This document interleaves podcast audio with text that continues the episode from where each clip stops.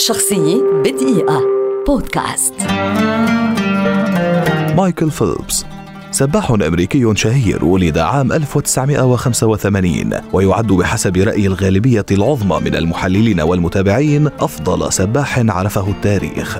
عاش مايكل طفولة مأساوية ربما أكثر من أي رياضي آخر. فقد كان يعاني أسوأ معاملة سواء من مدرسيه أو زملائه الطلاب الذين كانوا يسخرون منه لأنهم يرونه الشخص صاحب الملامح غريبة الأطوار بالإضافة إلى عدم قدرته على الحصول على علامات مرتفعة في مواده الدراسية ما سبب له مرضا نفسيا وجسديا. دفع والدته للذهاب به إلى أحد الأطباء النفسيين والذي نصحها بأن تجعله يمارس الرياضة يوميا فبدأ بالفعل بممارسة رياضة السباحة ليجعل من نفسه بطلا أسطوريا في الألعاب الأولمبية.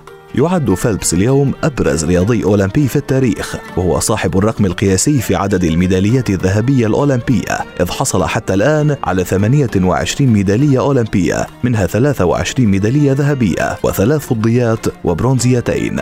أعلن مايكل فيلبس أنه سيعتزل بعد أولمبياد لندن 2012 لكنه عاد وشارك في أولمبياد ريو 2016 ليزيد من حصيلته في الميداليات الأولمبية وتمكن من كسر الرقم القياسي المسجل باسم مواطنه سبيتس في الحصول على أعلى عدد من الذهب في بطولة واحدة والرقم القياسي في عدد الميداليات في كل الألعاب الأولمبية متفوقا على لاريسا لاتينينا.